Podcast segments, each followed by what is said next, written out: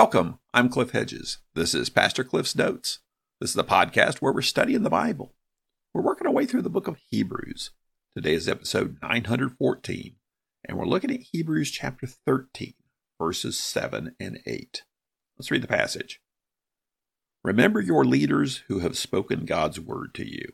As you carefully observe the outcome of their lives, imitate their faith. Jesus Christ is the same yesterday, today, and forever. This is the book of Hebrews. This is a letter or a written sermon addressed to a group of Jewish Christians. They're starting to experience persecution as Christians, and the temptation is to fall back into Judaism. The author of Hebrews is arguing that that would be a mistake because Christ is superior, superior to anything they could hope to go back to. There is a new covenant, how you relate to God, and has replaced the old covenant, which is in Judaism. And Christ is the new high priest of this new covenant. And so the challenge is to live by faith, persevere, stick to the faith, don't fall away. We're into chapter 13, the final chapter of the letter, and he's just summing things up with some general ethical considerations. That is, how to live as Christians. He's completed the argument about the superiority of Christ, and now he's just given some general comments on how to live. Chapter 13, verse 7 Remember your leaders who have spoken God's word to you. As you carefully observe the outcome of their lives, imitate their faith. So he says, Remember the leaders who have spoken God's word to you.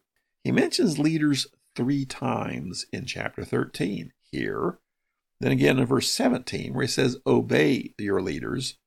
And then in verse 24, where he says, Give your leaders greetings from us. So obviously, the second and third one are dealing with current leaders, but the context of the wording here seems to indicate that what he's addressing here is leaders who have come and gone, leaders who have died, passed away. They're not the current leaders. Now, specifically, how far back is he looking? Were these leaders who had founded their community, first preached the gospel to them? Can't really say, but the context seems to drive that these are leaders who have died. And so he says to remember them. And what is it that describes them? They've spoken God's word to you. So he doesn't mention their position, their office, their title. He didn't say that they're pastors or evangelists or apostles.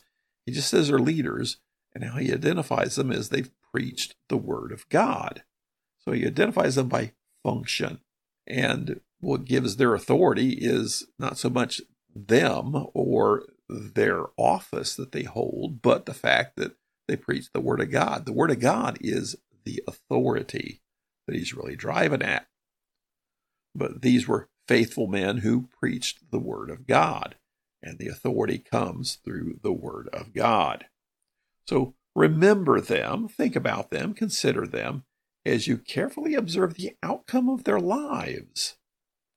Now, the word gets translated outcome here. It only occurs one other time in the New Testament. And the context sometimes refers to a manner of death, and, and often it's used to describe someone who dies as a martyr. It's probably not the sense here because he had said earlier they have not faced martyrdom yet. They haven't come to the point of persecution where they're being killed for their faith. And we don't think necessarily the, the founders of their community or whoever these leaders he's referring to, that they were killed for their faith either.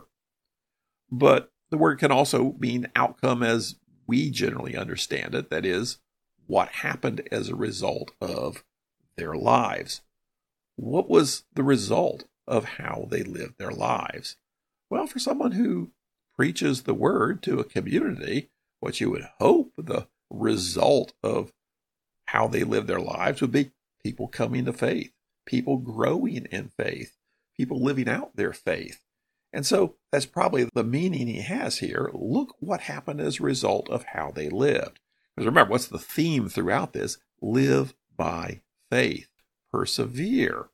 So whoever these men are that he's holding up here, it's essentially a more current form of the heroes of the faith that he addressed in chapter 11, where he went back generations, all the way back to Genesis, to talk about these people who live their faith that we see in the Old Testament, heroes of the faith. Well, he's basically saying, and these people that you know who were your leaders in the past, they are more current heroes of the faith. They lived out their faith. And what they specifically did was they preached the word of God to you. They taught you how to follow God. So look what happened as a result of their lives.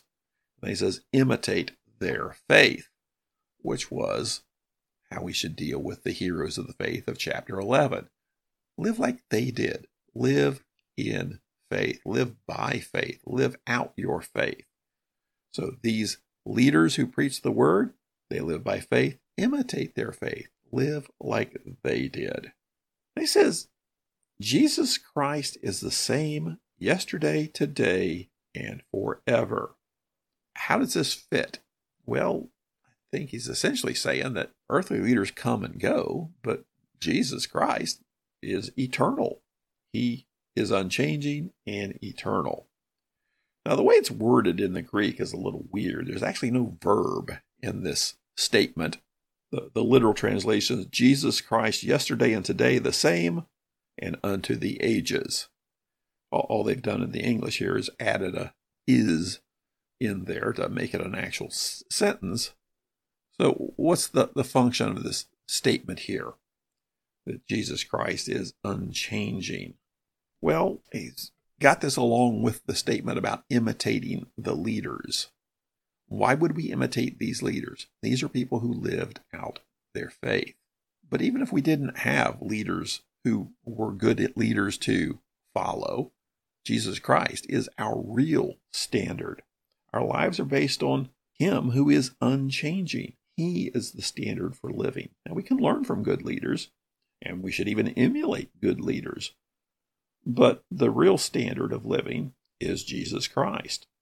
And for these good leaders, the fact that they were good leaders be that they viewed Jesus as their standard for living. So because he's the same yesterday, today, and forever, he was the standard for them. So he's also the standard for us. So these leaders, we can learn from them, we can imitate them, we can emulate them, but they're not the standard for living. He is the standard for living. So, how do we do this? How do we look to Jesus as our standard for living, as the basis for living out our lives? It goes back to the Word of God. What made these leaders good to imitate is the fact they preached the Word of God. That is the source of their authority, and it's the source of authority for our lives. We've got to look to the Word of God. And that leads to faith. And how we define faith throughout this letter Faith is believing God, in this case, believing His Word, trusting God, trusting His Word, and obeying God, obeying His Word. So, how do we live out this section here? Is well, we look to the Word of God, because it's by the Word of God that we know who Jesus is, we know what Jesus is about, and we know what Jesus considers important. So, we look to the Word of God and model our lives based on that. Thanks for joining me. Join me again next time as we continue working through Hebrews